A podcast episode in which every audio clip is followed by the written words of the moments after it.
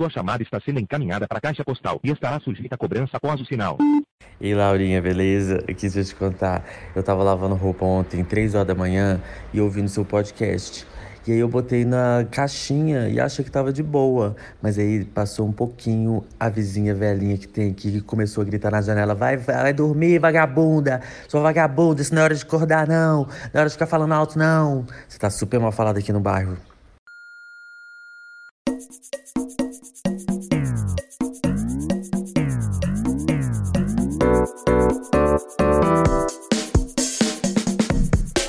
Respondendo em voz alta, por Vivian Lourinha Lero.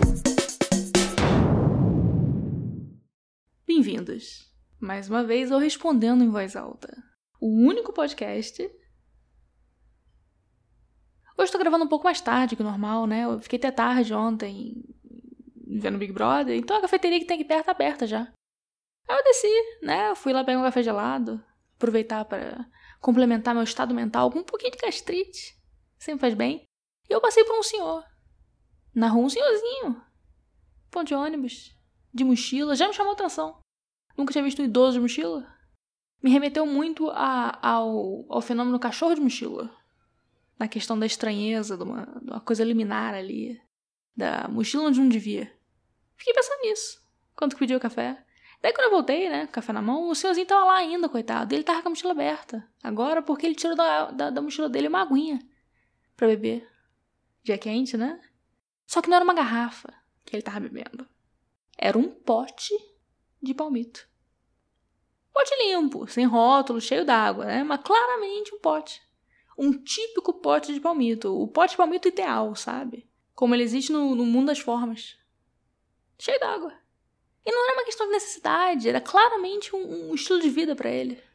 Eu fiquei pensando nisso, voltando para casa, e o que eu pensei foi que a pandemia mudou o mundo, claro, mas não mudou tudo isso não, mudou? Pra ficar bebendo água de pote? Na rua? Que história é essa? O que vocês estão fazendo aí fora? O que que, que, que, que tá rolando? Hein? Que bagunça é essa aí? Tô de olho. Não tô, na verdade. Eu não estou prestando atenção. E eu não vou. Jamais. E esse é meu compromisso com você. Opa! Falando em você. Respondendo voz alta com quem eu falo. É, Laurinha, eu não sei se você viu, mas entrou uma Eslovênia no BBB agora.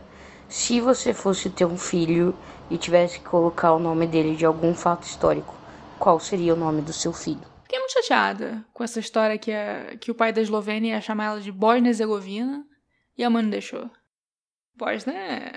Bósnia. Bósnia, Bósnia é complicado, mas Herzegovina, pô. Nome de Nome de nada, na verdade, nome de país, mas é uma oportunidade aí de fazer diferente. Eu, da minha parte, queria muito chamar meu primogênito de Bebeto Romário. Um nome só. Com hífen para mostrar a união, né? Bonito, homenagem. E eu quero ver alguém tentar me impedir. Nem marido, nem mulher, nem a justiça dos homens, nem de Deus vai entrar no meu caminho. A menos que a justiça dos homens de fato entre no meu caminho, né? E eu seja processada talvez pelo próprio Romário. E aí, com certeza, eu mudo de ideia. Laurete, qual é a sua opinião sobre os participantes do BBB? Você gostou deles? E para quem você vai torcer, tipo, do top 1? Gostei, gostei, assim. Ah, gostei, não gostei, né? Mas tô gostando. A minha torcida, em termos de BBB, é sempre a mesma, que é a torcida pelo meu entretenimento. Eu torço para eu me entreter. E até agora não aconteceu isso ainda. Né? Mas tem umas. Tem uma semente ali. Eu gosto do Lucas, por exemplo, que o Lucas, Lucas é aquele louro que não fala com ninguém. Ele saiu da prova de resistência essa semana, 12 horas em pé segurando caixa e foi direto pra academia.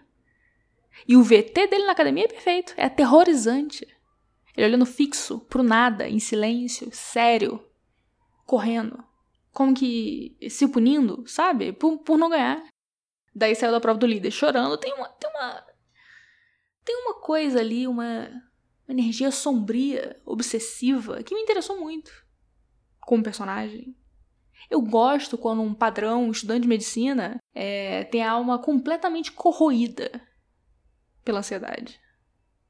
Vai sair primeiro, provavelmente, mas tinha muito potencial aí. De autodestruição. que mais? O núcleo carioca, que não vai juntar para fazer bloco de voto porque o Brasil realmente não tolera ver nenhuma estratégia nesse programa. Mas mesmo sem formar a bancada, tem muito a entregar, né? Preencher essa lacuna, que é a representatividade do carioca na TV Globo. E veio muito forte o elenco. Quem é carioca? Douglas, finalista. Maria, semifinal. Scooby, campeão moral do BBB. Deve sair esse mês. Bruna. E. E claro, né? Nosso. Nosso reizinho. Ele tem carisma, ele tem talento, ele tem caráter e ele tem o povo. Arthur Aguiar. Mais uma estrela no firmamento fluminense. Falando em estrela, Thiago Bravanel.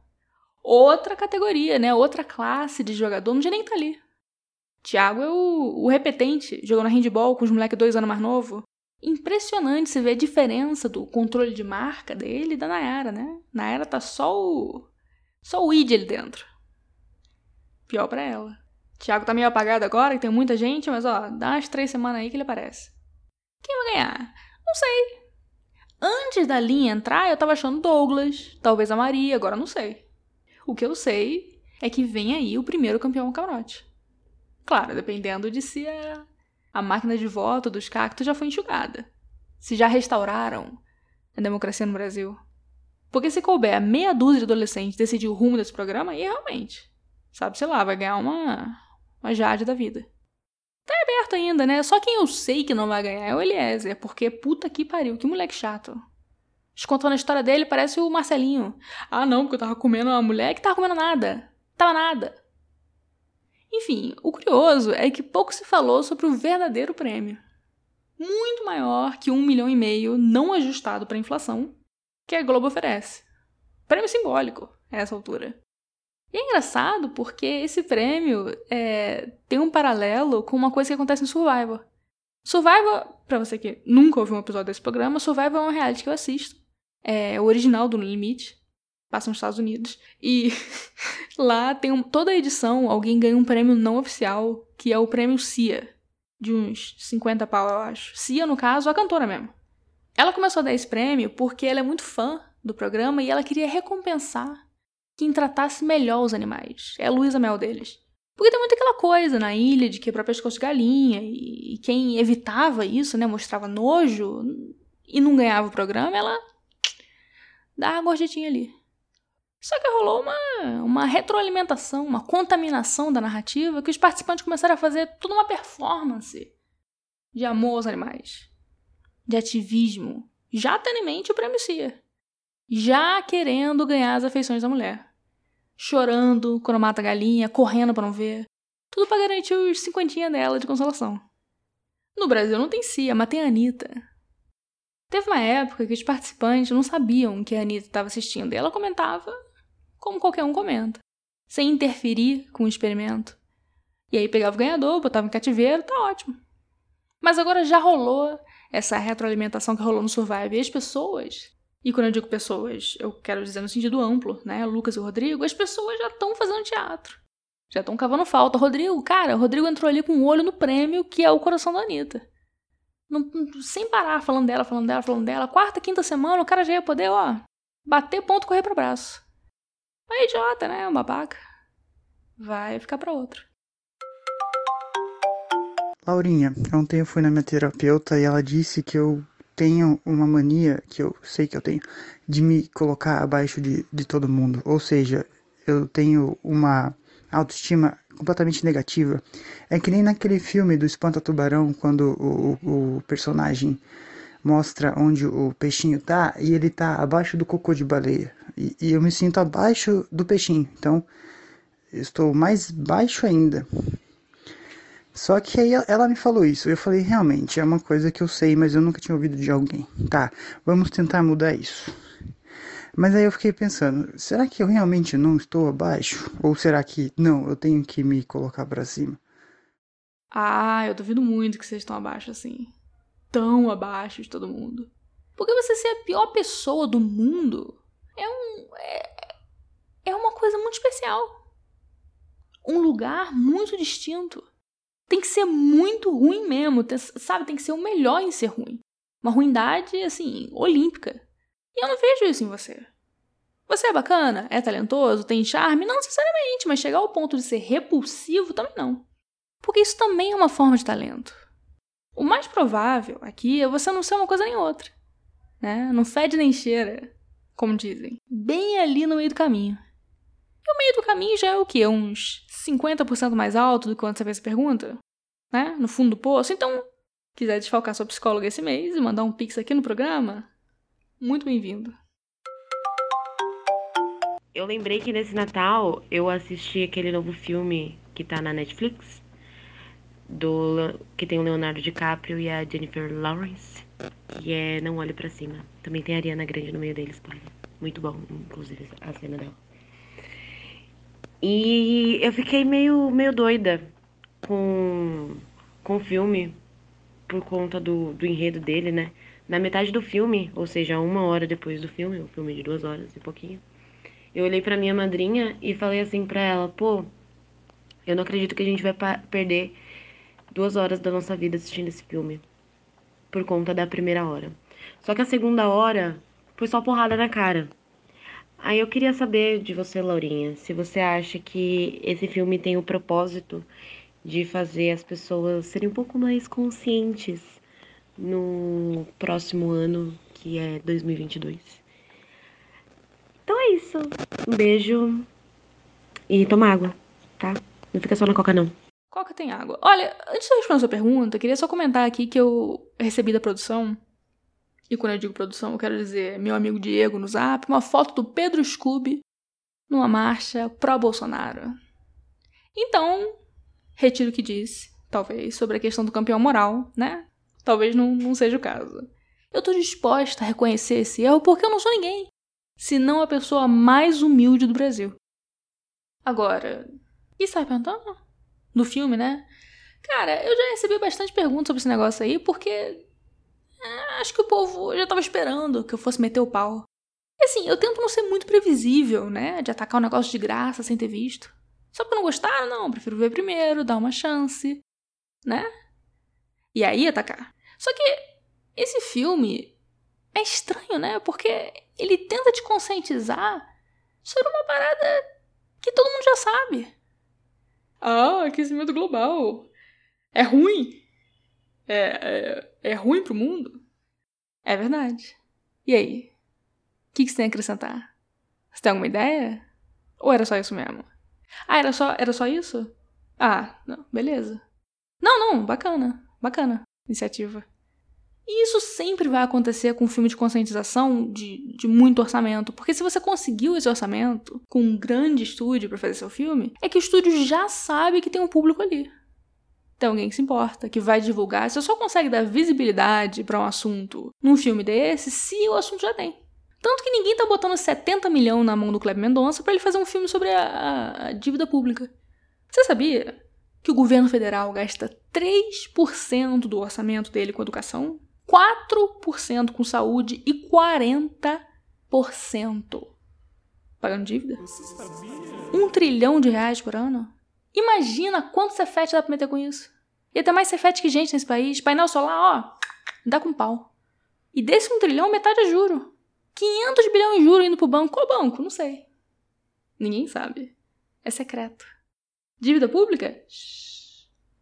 Nem tanto. Ninguém sabe disso, ninguém quer saber, ninguém tá nem aí, tá todo mundo cagando. Então vão fazer filme sobre isso? Não vão.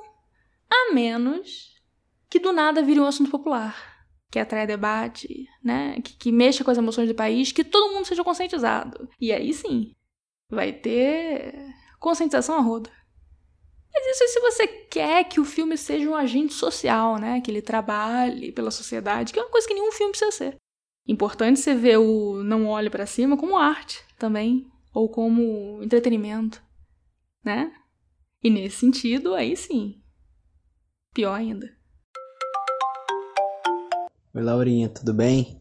Eu tava pensando aqui quanto é absurdo é o ato de lavar a mão ser uma coisa tão nova assim, tipo, cerca de 100, 150 anos. A galera nunca tinha parado para pensar que lavar a mão seria uma boa ideia. Isso parece muito absurdo pra gente hoje em dia, né? Parece muito intuitivo. Só que aí ao mesmo tempo parei pra pensar que até três anos atrás a gente não usava máscara no hospital, né? A galera ia de boa no hospital, ficava tossindo na cara do outro lá. Então, se pá aqui a gente espera a mesma merda acontecer pra parar pra pensar, né? Esse negócio de só terem começado a lavar a mão uns 100, 150 anos atrás é muito chocante, né? Parece mentira. E parece mentira porque é. É mentira. Faz muito tempo que a gente lava a mão. Não é à toa que Pôncio Pilatos entrou para a história como um grande proponente da higiene pessoal.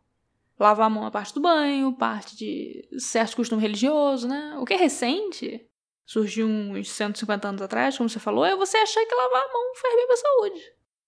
É isso que é novo. Inclusive, não, não pegou muito ainda. Mas o espírito da sua questão é interessante, porque realmente é um choque a gente pensar que uma coisa que parece tão natural agora um dia não existiu. Ou que uma coisa que é simples talvez surgiu depois de uma coisa complexa.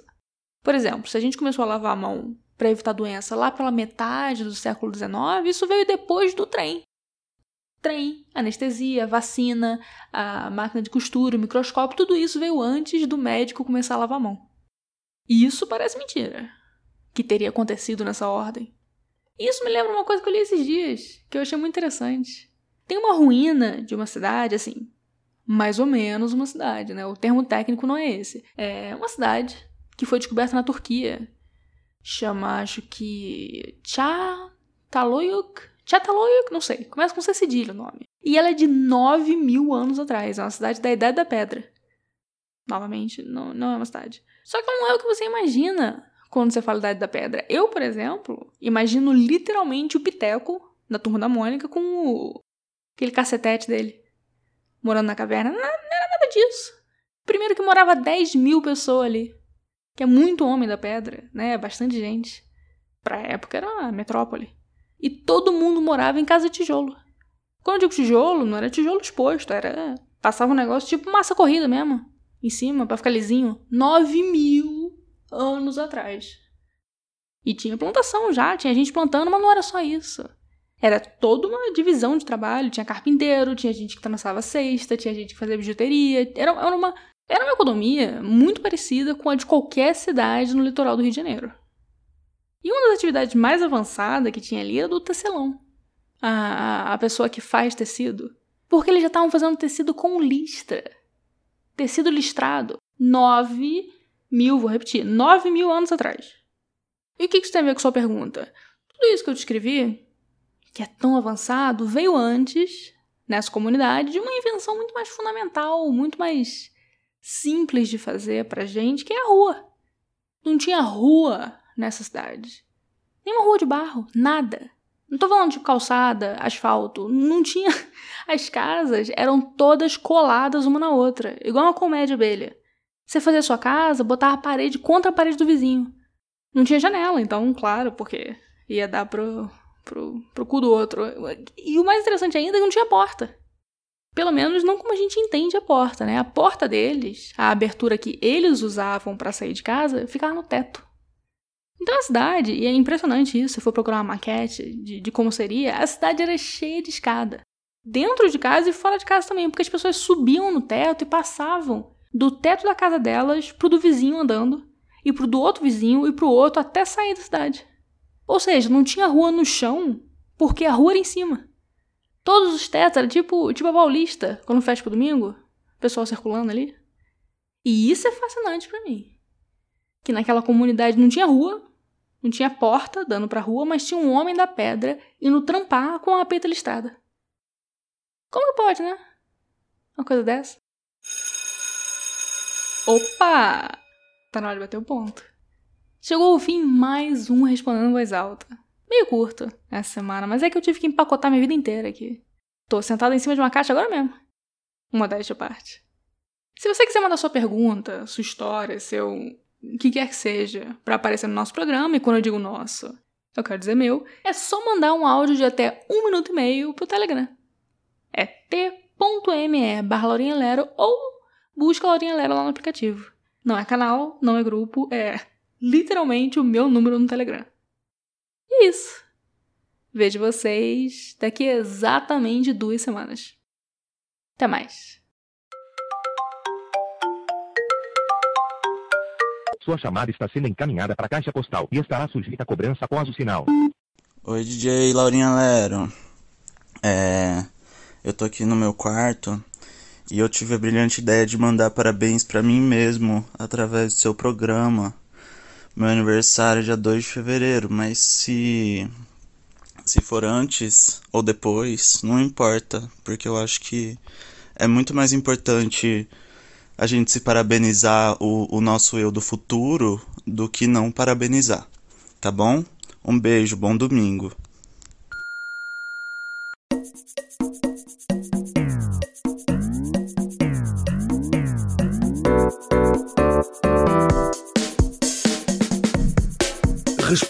Em voz alta, por Vivian Lorinha Lero.